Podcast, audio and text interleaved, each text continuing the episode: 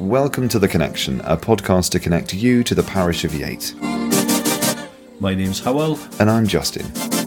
We are your hosts sharing with you the good news of the parish and to enable you to grow outside of the walls of the church building.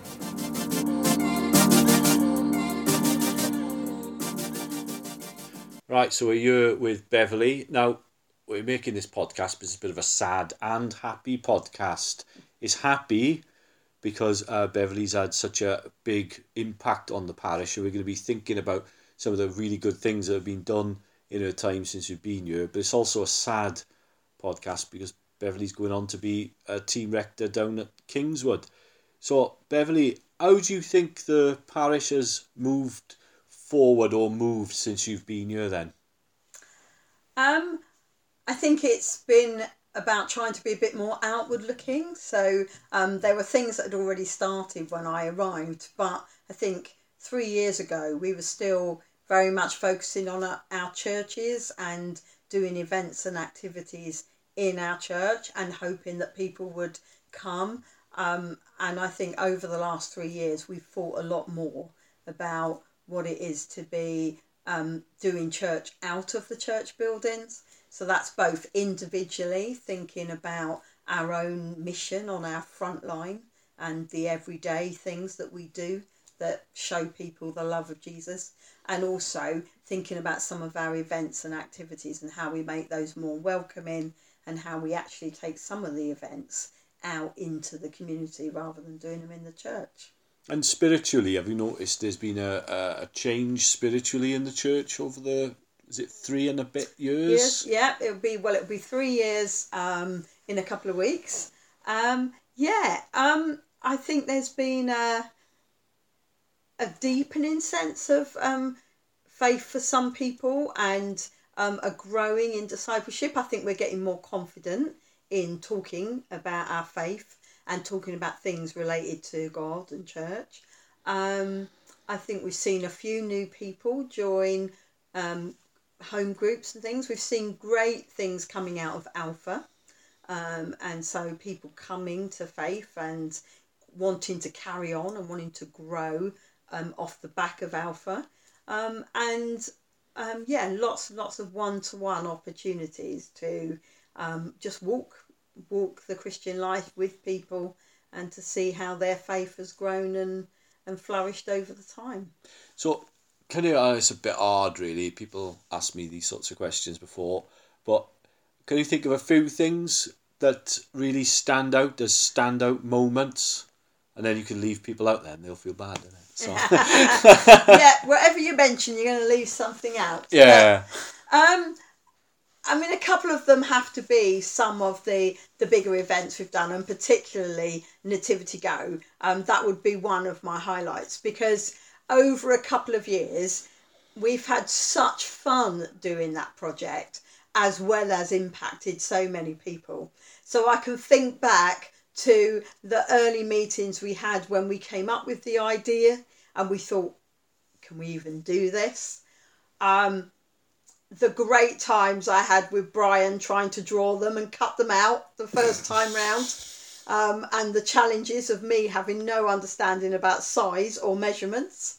But we did it. We made 3D figures that were big, bold, colourful, and looked really good. And the fact that we were able to involve the whole church community in painting them those painting Saturdays we had when we had people coming from Methodist Church, people coming from St Mary's, people coming from St Nick's, from St Peter's, the whole parish and the community got involved in painting them, and we had a whale of a time. And then just that first time of seeing them all together and out and thinking, wow, that was something we did together. Mm. And from an idea, from a wacky idea to something that actually um, went out. And I love the fact that we had a fee- we we had a celebration um, after this year's, and one of the little girls came to me and said, "We love the worksheets. They're fantastic. Keep them up." So just even the little things people mm. have really enjoyed. And then of course you've got the other end of by the time we took it into the shop this year and we went from just being something static to something that we could actually interact with people. And we had 200 odd families come through that shop, um, at, um, at that Christmas week, and just the fun on people's faces, the conversations that we had with people. Um, yeah, it was just all been a fantastic journey. Um, and I love the fact that we, as a parish, can be proud of something we did, and we even got a mention in the diocesan news.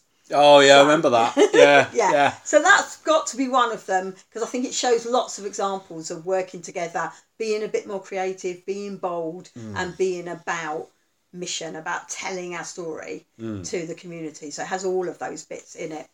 Um, but then there's been like the small things as well, like sitting round at coffee time at St James and building relationships, getting to know people, the laughs and the jokes over a period of time. Looking at how we can integrate Christingle and baptism mm. and doing that in a way that brought life to St James because we not only had a Christingle service but it was a Christingle service where there were lots of people lots of children so we could really engage with the message of Christingle and celebrate that as the church community at St James um, so that's been um, been fantastic um, supper club that's been another thing that has been um, just such an amazing journey over two years, working with a group of, um, of young mums and their children, building skills, learning how to cook together, learning how to eat together. Um, and some of those those families now joining us at Messy Church and coming to some of the other events and activities we're having at um, at St James and, and at St Nick's and other things that we're that we're doing. So um, yeah, it's been a real opportunity of walking alongside some people and seeing them grow and develop and move on to jobs and all sorts of things. So it's been um, another real blessing. So you go in now uh, in a few weeks' time, in back end of well, beginning of July, isn't it? Really. Uh, so this is a, a weird question. How does it feel with moving on? Because three years can feel like a long time, isn't it? Really. Um, yeah, in some ways it feels like it's flown by. Um, so mixed feelings, as you said at the beginning. Um, I'll be really sad to go. I'm going to miss everybody. I've loved the time I've spent here. Um, everybody's been from day one. Everybody's been really friendly. Um, I've built really good relationships. I I love being here, and it feels it feels really sad to be moving on so soon. But we knew that that was part of the deal from the beginning. Um, and so I do look forward to where God's calling me next. Um, it's it's a bit scary. It's a big job, um, but I really have a sense of peace about it. I have a sense that God's hand is on it, um, and that He wants to use me to bless the people in the community of Kingswood and Hanham. And um, yeah, in whatever way He wants me to serve Him there, that's where that's where I've got to go next. So going right back to the beginning now, in a sense, is uh, the last week's podcast was about Gail being uh, ordained in her sense of call. Do you want to say something about how God's call has been on, on your life and, and how that story's unfolded over however many years it was? Yeah. Well, it goes back to July 2009 because prior to that, I had absolutely no sense that God was calling me to ordination. Um, I was a lay minister and I was um, I was in church setting up for a service, and um, probably one of the very few times in my life I actually heard God physically speak, and He said, "I'm going to send you out from this place," and that was the start of um, a few weeks of craziness because it didn't matter where I went or who I went to speak to. People seemed to be wanting to know, "Have you ever thought about being a vicar? When are you going to be a vicar?" And I'm thinking, where are all these people coming from? But um, yeah, God needed to be um, that specific about it. Otherwise, He probably would have never um, got through to me. Um, so that's when it started, and um, and it's been a it's been an interesting journey. There's been days when I've doubted quite a lot, and days when I've really felt um, absolutely sure that this is what I'm meant to be doing. Um, when I found were told I was coming to Yates, um, that was a that was a big transition. Um, I'm used to uh, yeah, so um, I wasn't sure Um, but actually, the move to Yate has been fantastic. Um, and from day one, I really felt that um, that this was where I was meant to be, and I felt loved and cared for, um, which was um, which was really important to me. Yeah, I know you're saying about uh, God hearing his, his voice like that. I, I, I know when I was considering moving down here and, and, and taking the job and whether I should do it or not. And uh, I always remember it was almost as if um, God got a big banner out that said, How many times do I have to tell you this is where you should go? Now shut up and get on with it. But that was that was it. I didn't hear a physical voice saying that. He's very bossy, the God I know. So Yeah. in that sense, um, but yeah, you do sometimes. Um, sometimes vicars and curates and priests uh, just need to be told. Yeah, absolutely. I think. Um, because we don't listen. Yeah, yeah. I think I, you know, I'm bit like that. I remember when I initially felt called to be a lay minister. Um, it actually took two years for me to finally um, sign up to the process. And the first time round, I went along to the course um, twice. And by the end of the second week, somebody said something that upset me, and I left going, "See, God, I told you that you didn't mean me." and I gave up. But unfortunately, two years later, he called me back again, um, and I did eventually give in and go with it. But uh, and it was all about. I'm going to be totally honest with you. It was all about me thinking I'm not a good enough Christian. Yeah, How can you possibly be calling me, and how can I possibly stand up the front when God, you know how rubbish I am at this stuff. yeah, that's. And it was just yeah. that sense of you can't possibly be calling me because I'm just not good enough. And I think it's coming to realise that God calls all of us to serve in some way. And whatever He calls us to do, He equips us for. He doesn't call us because we're good at it.